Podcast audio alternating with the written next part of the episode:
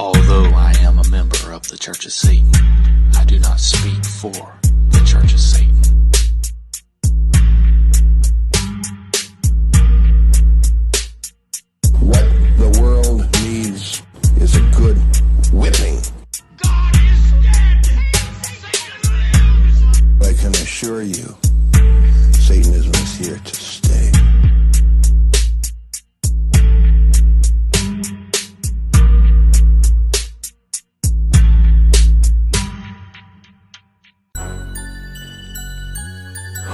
Is up, everyone? Welcome back to the Demented One. I'm your host, as always, Blake, and tonight I have a little special show for you. Um, it's a little bit different. It's not an interview. It is a um, discussion I had with JD Sword from the podcast The Devil in the Details. He is a friend of the show. He's been on before, and I wanted him to ha- come on and help me have a discussion and we talk about basically can you separate the art from the artist? Um, and i think you guys are really going to enjoy this episode. We dive into the whole marilyn manson case and what's been going on and all the allegations. And really we discuss the title you know separating the art from the artist. Can you do that? Or is it can some people do it? Can some people not do it so i think you guys are really going to enjoy it. Um, but before we get into that if you have not already go ahead and subscribe to the demented one on youtube. Also if you have not followed us on facebook make sure you do at the demented one. And you can follow us on all the major platforms of your favorite podcast so we're everywhere so make sure you're following us somewhere and if you do subscribe to the YouTube channel, make sure you hit the uh, little bell so you can get notified every time a new episode is released. So, other than that, guys, I'm going to go ahead and get out of the way because this show um, was a little bit longer than most of the other episodes I do. I usually try to keep them between 25, 30, 35 minutes long. I think this one went 45 to 55 minutes long. So, it's a little bit longer, but we dive in and, and get kind of deep into the discussion. Um, and we also talk about Satanism and um, is Marilyn Manson a Satanist, all that kind of stuff that you hear all the time. So we dive into it, and um, I hope you guys really enjoy it. So without further ado, um, here is the show separating the art from the artist. Enjoy.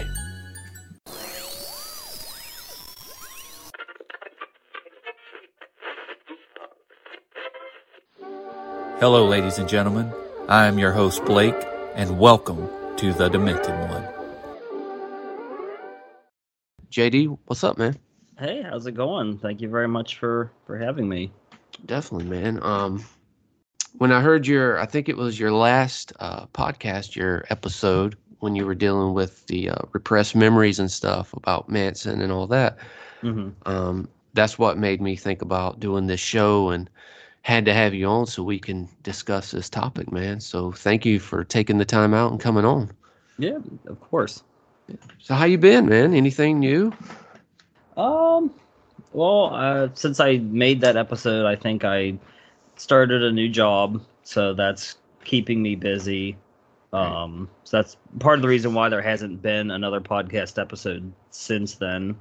Mhm. Uh, trying to keep up with putting out articles for uh, Skeptical Inquirer. I usually try to do one a month. Um, mo- I kind of tend to prioritize those because I, I do get paid for them, whereas the podcast episodes, you know, that's totally out of out of my own pocket.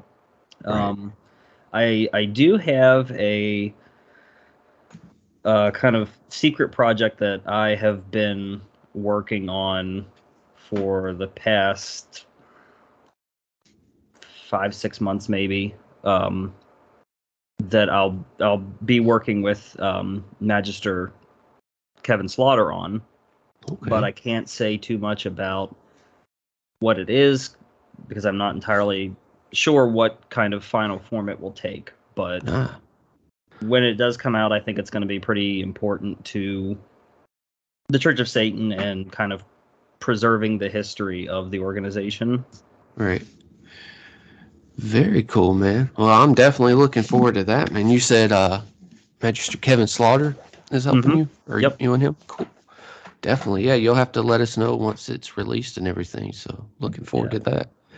So JD, let's talk about Marilyn Manson. Um, now I know a lot of people that may that might not know really anything about Satanism or anything. Um, when you ask them, you know, what do you think of when you hear the word Satanist or something? Mhm. Most of the time, they're going to say, you know, devil worship or sacrifice or Marilyn Manson. Mhm. Um, a lot of times, but um, before we get into everything that's been going on with, you know, the Rachel Wood accusations and all that, when was the first time you ever heard, you know, who Manson was, or the first time you ever heard his music? So, uh, as far as I could recall, I think the first mention I ever had of him as a, a person, a musician, was in the book She Said Yes, um, which Okay. was written by one of the mothers of um, the Columbine victim, one of the Columbine victims, and I can't, I can't remember um, the girl's name, but the whole premise of the book was allegedly before she was killed one of the shooters asked her do you believe in god? And she said yes. And that was the you know i don't want to say the reason for her being killed because you know it's probably likely she wasn't going to make it out anyway but Right. um, and and since then the story has been disputed. People that were in the, I think it was the library. People that were there with her claim, you know, she never said that. That that incident never happened. Oh wow. So, uh, I you know, the book definitely, in retrospect, comes across as very disgustingly uh, kind of capitalizing on her daughter's death, um, in a mar- you know in a martyrdom kind of way that that I find particularly distasteful. Mhm. But the the narrative of the book really tries to play up her um kind of uh, being born again talking about how she was a troubled teen who kind of dabbled in drugs ran around with kind of a rough crowd and got into uh, listening to uh, bands like marilyn manson and kind of dabbling in like you know high school kind of devil worship. And it you know would kind of talk about the the lyrics to some of his his music. And you know that was kind of the first real modern music that I was really exposed to because I don't I don't know if they were playing his stuff on like MTV but the only kind of bands that I had seen on there were like Korn, Limp Bizkit, you know, Right. which are were kind of cool in their own way, but like Marilyn Manson's just completely different from that. Right. Um, so then, as I got a little bit older, and and I think it mentioned in that book too that he was a member of the Church of Satan. So that was kind of my introduction to both. The idea that you know there's a music artist out there that's kind of more, even more extreme than like Ozzy Osbourne and Iggy Pop, and there's this organization called the Church of Satan. Uh, so I s- didn't get to actually like listening to his music until I. So that was probably when I was in like middle school. I didn't actually get around to listening to his music until I was in high school because my stepsister at the time had Antichrist Superstar and I think a burned copy of Holywood.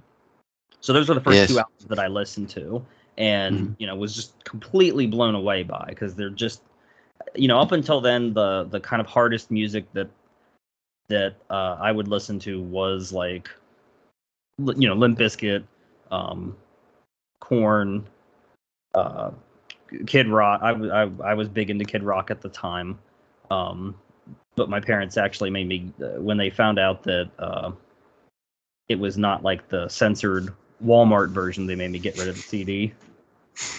but uh, but yeah.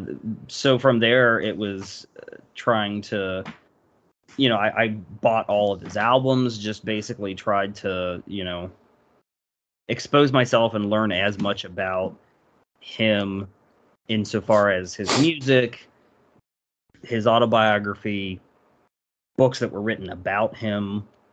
So, you know, is is somebody diagnosed ADD, he became kind of a lifelong hyperfixation mm-hmm. in that I, you know, I would just basically try to learn everything that I could about him and his band and his work.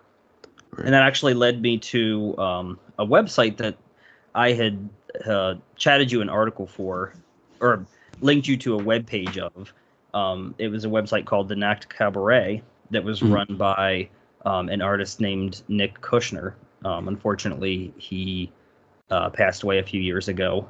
Um, but he basically spent, you know, his his kind of life's work was discussing and kind of pointing out the occult influences of Manson in terms of the music, the lyrics, the kind of imagery, and the artwork. And you know that site was was huge. I spent a lot of time on that site, um, just poring over everything and just learning as much as I could. Um, it's it's it's still maintained in his absence, but um, it's quite a shame that that he since passed away. Right. Yeah, I'm. I've had kind of the same a little bit experience like you. Um, I think the first time, well, I know the first time was I was in middle school. I think sixth or seventh grade, and I was waiting on the school bus one morning, and um, I was sitting in the house and wait because I could see the bus coming up the road, and then I would run up to the end of the driveway and catch the bus. Well, I had, uh, I think it was VH1 playing on TV. Now, for a lot of the young generation, back then, MTV and VH1 used to play music videos, believe it or not. and um, they had a thing called pop up video on VH1. Yes. And basically, what it was is they would play a video, and little things during the video would pop up, like little, you know, things about the video or the director or anything. Anyway, I was standing there waiting on the bus, and this song came on, and I was like, who in the hell is this? And I went over there to watch it, and it was Marilyn Manson, the song Man That You Fear, which is still today one of my favorite songs by him. And after that, man, I went to school that day and I was asking all my friends, hey, have you heard about this Marilyn Manson? Of course, it was like, yeah, where have you been? And they were telling me about, you know, Portrait of American Family, Smells Like Children albums and all that. So after that, man, I just dug in and and anything I could get a hold of, magazines. Um, I think the first album I ever bought was Antichrist Superstar, and I remember listening to that CD. Gosh, for every day for a couple of weeks from mm-hmm. first song all the way to the end. And um, I now, was just when you say the end, do you mean like track seventeen or did no all the way to ninety nine? Okay, yep, hidden track. Yep, yep. It was the hidden track, man. And um, I was just hooked and anything I could find. I mean, my whole wall, I was just, I guess you could say I was obsessed, man. Yeah. Of knowing about him, learning about him.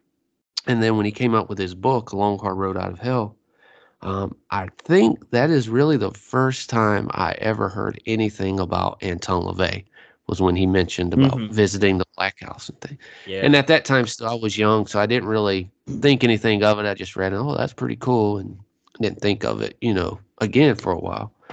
But that's basically the first time I, you know, heard him, and I was hooked ever since. Yeah. Yeah, it's it. It's funny how popular his music was as like as far as like soundtracks go because there were you know there was a good many movies that had like his version of sweet dreams in mm-hmm. um uh like the remake of uh, House on Haunted Hill. Um, I'm sure there's there's others. There was Spawn, uh, where he did a Long Hard Road Out of Hell. Yes. Yeah. Yeah. Um, yeah. Lost it's, it's, Highway it's, actually too. I don't know if you ever seen that movie, Lost Highway. I haven't. I that that was that the one that him and um, Twiggy were both in. Yeah. Like yep. David and Lynch they did film? the song Apple of so- Sodom or something. Yes, I think it was. I, yeah, I love that song. yeah, it's very cool. Um, yeah, I. It, it's it's it, it's funny to think about how like hugely popular he was, and I feel like the only kind of analogy that I can think of, eh, and this isn't new, so I'm I'm kind of dating myself uh, by acknowledging it anyway. Is um, Lady Gaga, like there for a couple years, uh, he you know he was really on top. You know, uh, they had an episode of him on um, Celebrity Deathmatch, which was a big show on MTV back then. Yep. I forget who he I forget who he fought. Do you remember? I think it was the Backstreet Boys or NSYNC one. yeah, one of the yeah, one of those two. Yeah. Um, and they did uh the song "Astonishing Panorama of the End Times" for that episode. That's another one of my favorites. Right.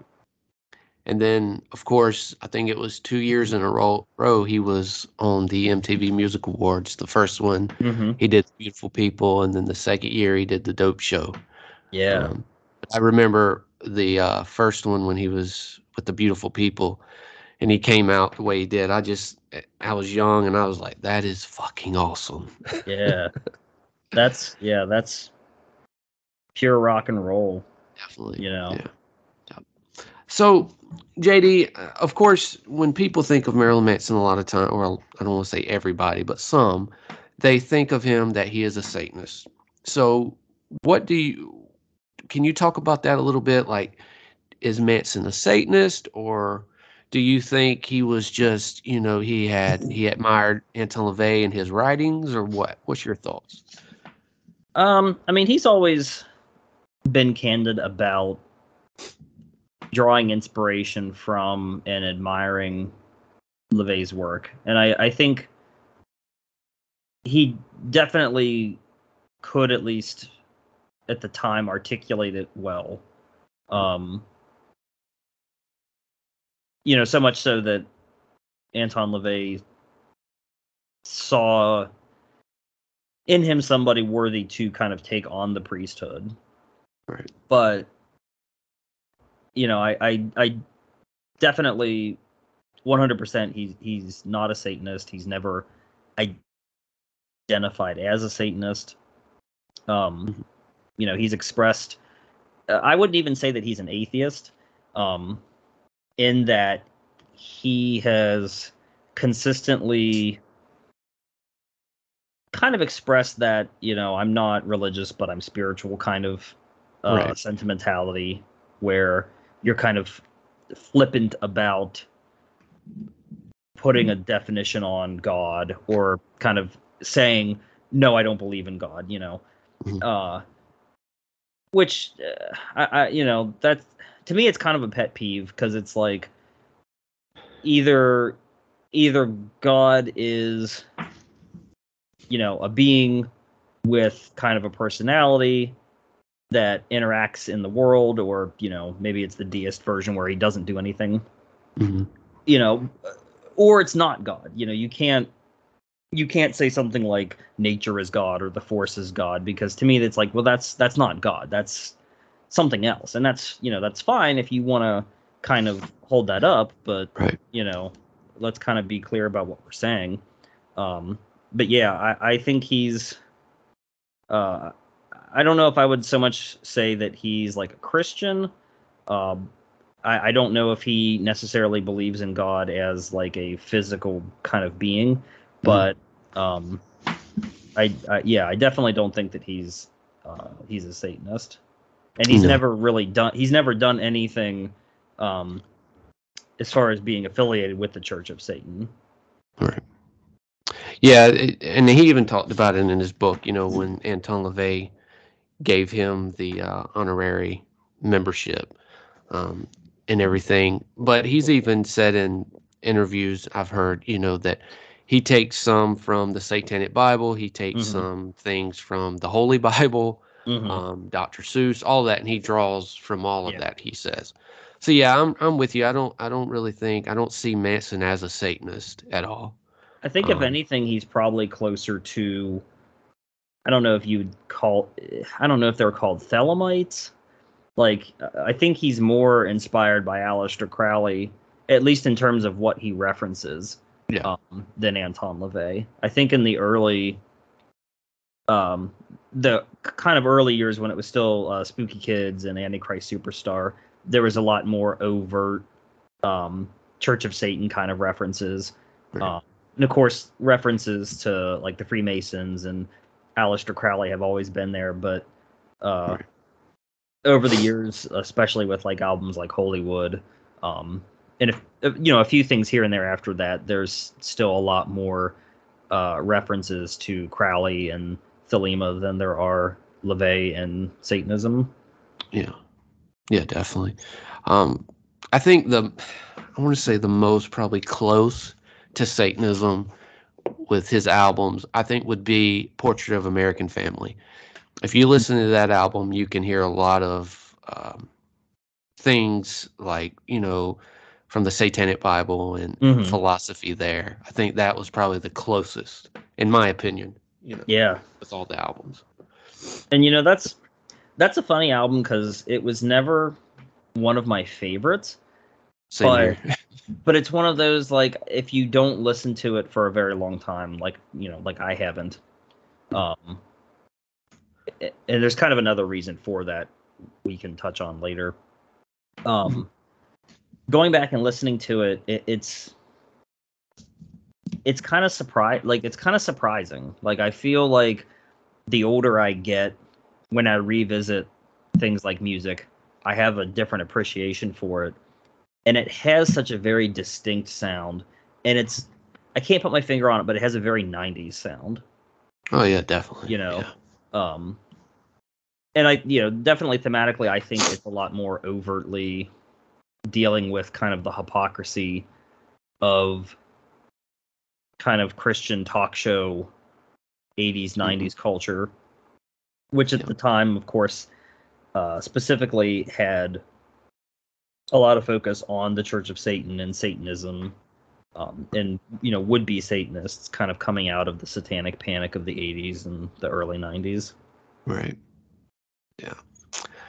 Absolutely. I think my only pet peeve with the whole Manson thing is that a lot of people, like we talked about at the beginning, associate Satanism with Manson when it has nothing to do with it at all. right You know, the whole philosophy and religion has nothing to do with it.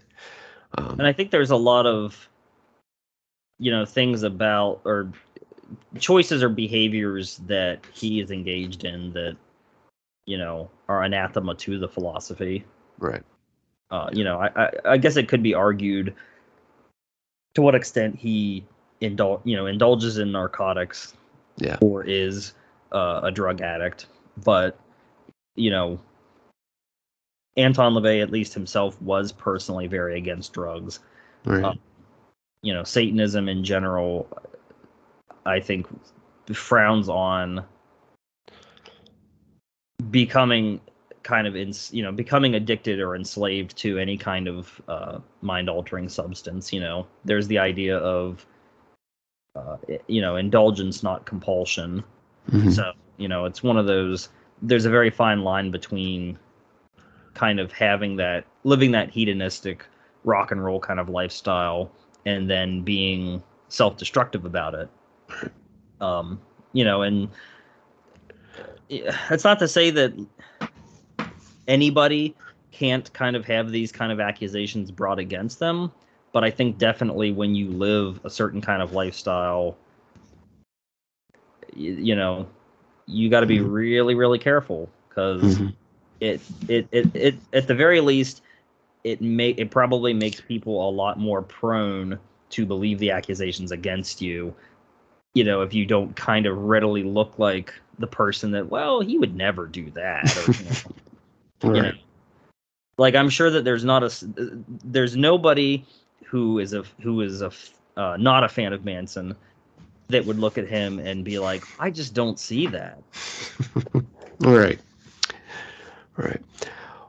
Well, speaking of the allegations um, with Manson and Evan Rachel Wood, um, she came, you know, out with domestic violence, rape, all kind of things. She Mhm. said. Um, now, it's really become, and it's came down to he said, she said thing. Mhm. Um, and I don't think we'll ever know the truth, to be honest. um, but what's your take on all of that, man? when so when it first came out, you know, I have to be honest, I very much believed it. Mhm. Um, because uh, you know, I had known that they had had a difficult relationship, and there were a lot of little things that he had said throughout the years that had, you know, really kind of made me uncomfortable. Uh, you know, looking back at his uh, ghost written autobiography, you know, there's a lot of troubling stories in there about his treatment of his mom, um, his treatment of uh, you know girlfriends at the time, or people that he was just kind of romantically interested in. You know, kind of stalking them, leaving uh, threatening voicemails, you know, threatening anonymous voicemails. Um, you know, lyrically, there's a lot of references to kind of rape and sexual assault in his songs, which you know I, I'm I'm sure people, you know, fans would would brush that off as you know, well, it's up for artistic interpretation, and you just don't understand. Mhm. But when when his when the song running when the video for the song running to the edge of the world came out for his uh, 2010 album high end of low that one was really really uncomfortable to me and i i think it's esme bianco who's in the video I believe so. Yeah. yeah the the the game of thrones um actress who i guess he dated for some time um and then you know became one of these accusers um you know he in brought her in to star in the video and in the video she's kind of supposed to be i guess a stand-in for evan rachel wood as a blonde and you know it, it depicts him um seemingly in you know beating her up. Um you know that to, that was a big a big deal for me when it came out. And i remember there was a lot of discourse in the uh the group chat for the website the Nachtkabarett at the time. People either kind of expressing being uncomfortable with it versus people kind of rushing to his defense and saying you know well this is all just a work of art. You know it's it's uh, a way of kind of expressing these emotions without actually you know doing it. And um you know so when these accusations came out i wasn't surprised um but i was really uh really disappointed you know because he was he was one of those people that had had such a big impact on on my life and my interests.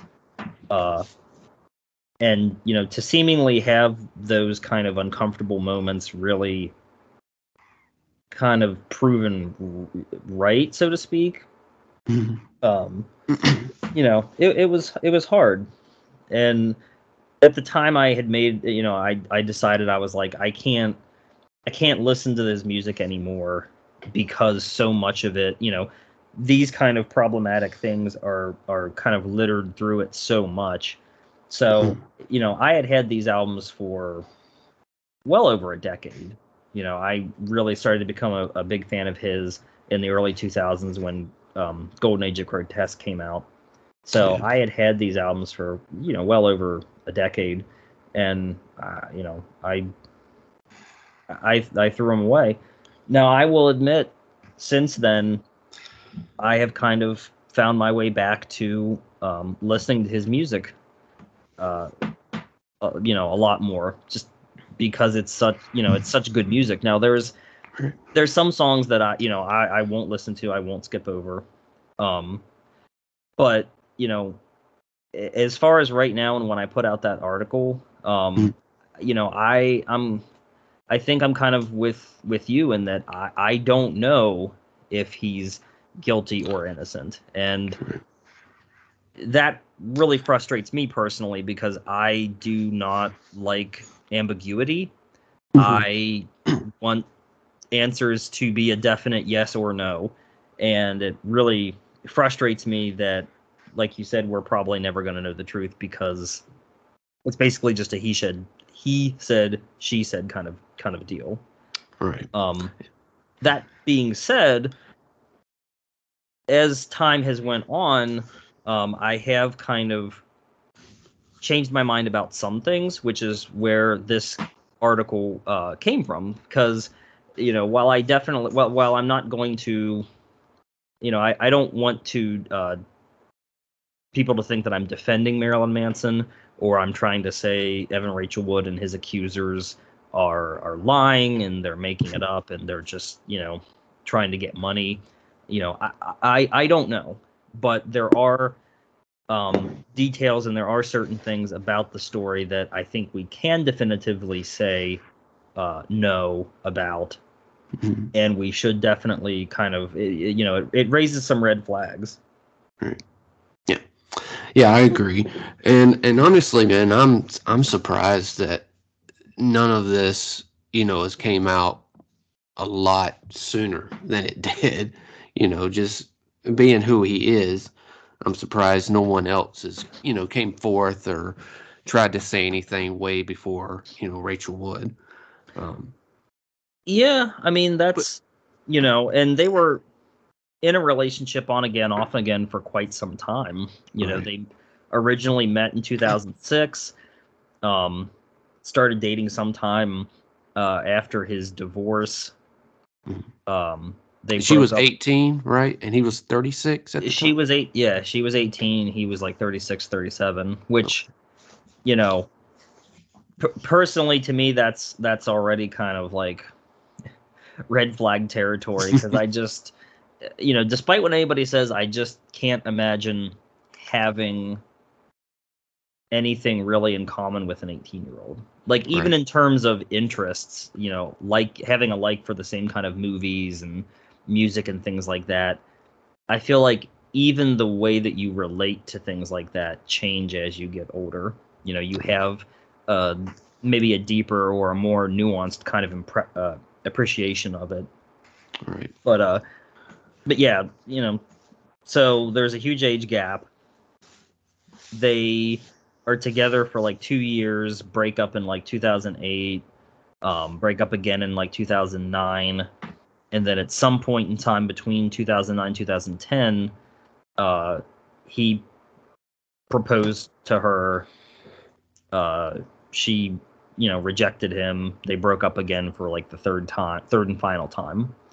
Um, and all you know, all through that time, she, you know, gave a lot of a lot of interviews, and had nothing but glowing, you know, nothing but glowing things to say about the relationship. Talked about how it was, you know, her finding herself kind of um, being in a relationship with somebody where she had the freedom to kind of explore who she is and things like that. And even after the relationship was over for quite some time, you know, she would talk about it uh, and, you know, not in a negative light. Right. Well, I guess I was going to touch on, you know, um, the repressed memories and all of that, but I, I'm going to let people go and listen to the episode that you did on your podcast for that. Okay.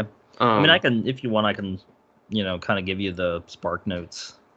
quick yeah, if you if you want, um, well, for the audience, can you explain what the repressed memories are? So, repression was an idea that really originated with Freud in um, 1896. He was presenting a lecture to the um, Society for Psychiatry in Vienna. And at the time, his idea was patients were coming to him exhibiting symptoms of what at the time was called hysteria, which, you know, basically could be anything if you were a woman in Victorian England, you know, Victorian times, and you were kind of acting out, you know, it, you were called hysteric and you'd be locked up in a mental asylum. Um, kind of like how, you know, if you were a woman and you, uh, you know, you couldn't get wet enough or you didn't want to uh, get fucked by your husband, you were declared frigid and put in a mental asylum. It's kind of a catch-all term. So his idea was these patients were coming to him and they were uh, showing these hysteric symptoms because of some kind of sexual trauma that had happened in their life that they had either repressed the memory of it because of a failure to encode the memory because at the time their mind was in a dissociative state. So you know they were kind of uh, disconnected from reality. So their mi- their brain couldn't properly encode the memory. Or the memory was expelled from their conscious awareness because the event and the kind of shame associated with it didn't match their self image. So, going and there's kind of a popular idea that when Freud presented his ideas, they were so scandalous that he basically had to retract his theory, um, or he was going to get blackballed by the psychiatric community. And th- there's no evidence of that. Uh, that's pretty much a story that was kind of cooked up by, um, you know, Freudians to make Freud look cool. uh, you know, he himself gave varying. So he did eventually kind of abandon that um, seduction theory, as he called it. Um, and he gave varying reasons over the years for why. But I think the most, uh, the one that kind of has the most support behind it and the most evidence supporting it is that he basically uh, was, you know, more interested in his theory of dreams and his idea of the Oedipus complex, the Electra complex. So, you know, he kind of transitioned from this idea that women, people were actually being um, traumatized and sexually abused, uh, to they basically had these kind of this inner fantasy life that he was more interested in exploring. Right. Um, so you know, repression then kind of went underground, and you know nobody really paid much attention to it outside of um, kind of psychoanalytic circles, up until around like the 1980s, when uh, psychiatrists really started paying, you know, kind of paying more attention to um, incest uh, abuse survivors. So in you know in the 70s and the 80s. Um, social mores kind of changed that it became kind of less taboo to talk about incest and domestic abuse in the home. So you had these incest survivors who, you know, were in therapy and psycho, you know, psychi- uh, psychiatrists were noticing that they were very kind of reluctant to talk about what had happened. And rather than deciding that they didn't want to talk about it because it was you know painful they decided that their inability to talk about it meant that they couldn't remember it so the idea became that they had somehow repressed the memory from their conscious mind so you see an introduction of techniques to kind of bring those memories to the surface so to speak with like hypnotic therapy where you regress the patient back to uh, an earlier age or the age when the trauma allegedly happened. You have uh, different kind of ways to get the, the, patient to kind of re-experience the trauma in a way. Um, the idea that like your muscles can hold a memory of trauma. So if you can just get the body to kind of express that physical sensation, it'll somehow unlock the memory and that became a key feature of the Satanic Panic with the publication of Michelle Remembers in 19, 1980 or 1981. Uh, I don't remember what the exact date was, but you know that entire story was based around the idea that this woman had been uh, abused by a satanic cult as a child and now as an adult was going into therapy and these memories were kind of being drudged up from the unconscious. So that you know the the popularity of that book and the many other kind of uh, cases that came out after it there was really kind of a wildfire of people going into uh, psychiatry offices with you know, varying problems, insomnia, depression, anxiety, you name it. And they would basically come out of therapy months or years later, and now they had these memories of being uh, abused by Satanists or, you know, being uh, molested or raped by their family members. Right. And in some cases, uh, you know, they would, you know, of course, confront their family or even in some cases take them to court and you know people would go to jail so in in the case with in the case with evan rachel wood what really kind of caught my attention was when she started talking about how her memories of her abuse with manson had been repressed so the i you know it wasn't the case that she didn't come forward for so long out of you know fear for herself or her well-being uh, or her career which you know those are totally uh, totally valid reasons why people don't come forward Right. with accusations until years later.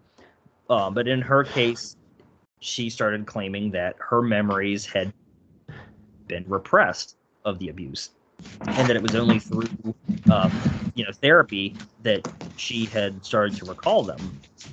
And that was an immediate uh, red flag to me because uh, you know as i discussed in the podcast episode and stuff uh, there it, it's repressed memories is a contentious topic even today you know you will find people in the psychiatric community who fervently believe that it's it's true, uh, especially people that work with um, patients of sexual abuse, and Mhm. you know they very much believe that it's a valid concept, and there's you know plenty of evidence for it. Right. On the other hand, you have uh, cognitive psychologists and, and memory researchers who say, you know, th- there's never been any kind of explanatory mechanism proposed for it. The evidence doesn't support it as a conclusion. And, uh, you know, furthermore, what we know about how memory works tells us that it, it it's not only is it not possible, but we have sufficient explanations for what people think are repressed memories. Right. Yeah, it's man, it is crazy, and and for everybody that's listening, also, it, JD goes a lot more into detail on his podcast, um, on that episode, um, the devil in the details. What was the episode called, JD? Where you're talking I think it was just the I think it was just a question like um did Ev- Evan Rachel Wood and others repress memories of abuse by Marilyn Manson? right.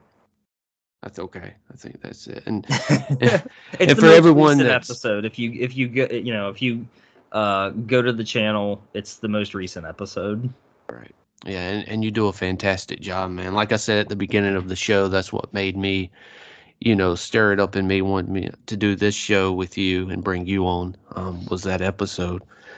Well, JD, before we go, man, um, I wanted to ask one more thing. Mhm. Do you think a person can separate the art from the artist?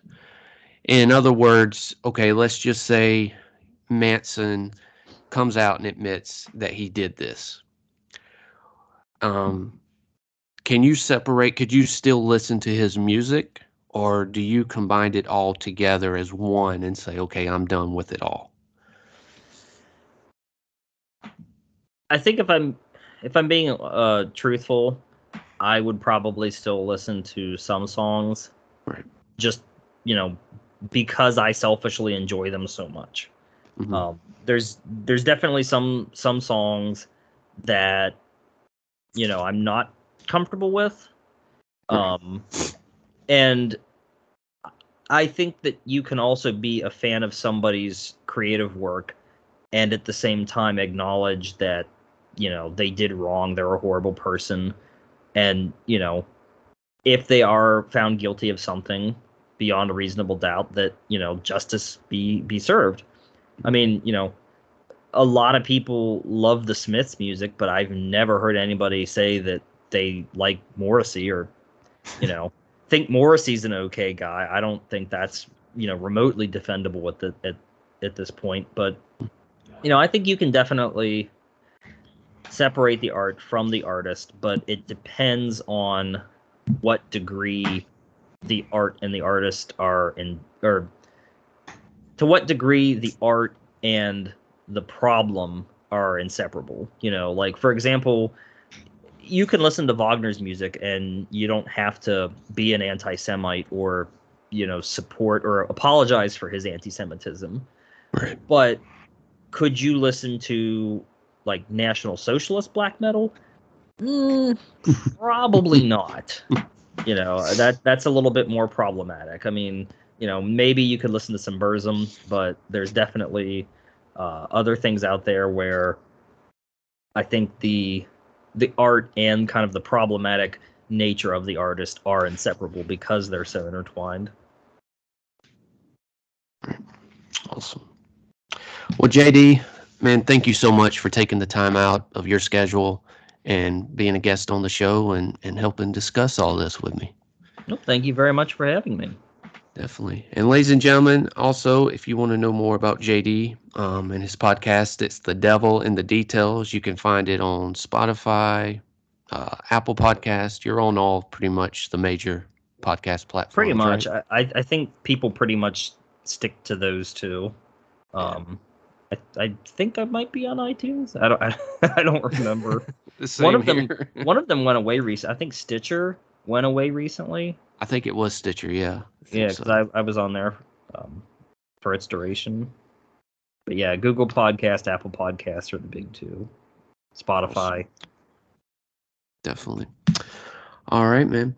Well, ladies and gentlemen, that's going to wrap it up for this evening. And until next time, you know the deal. Stay safe and always stay demented.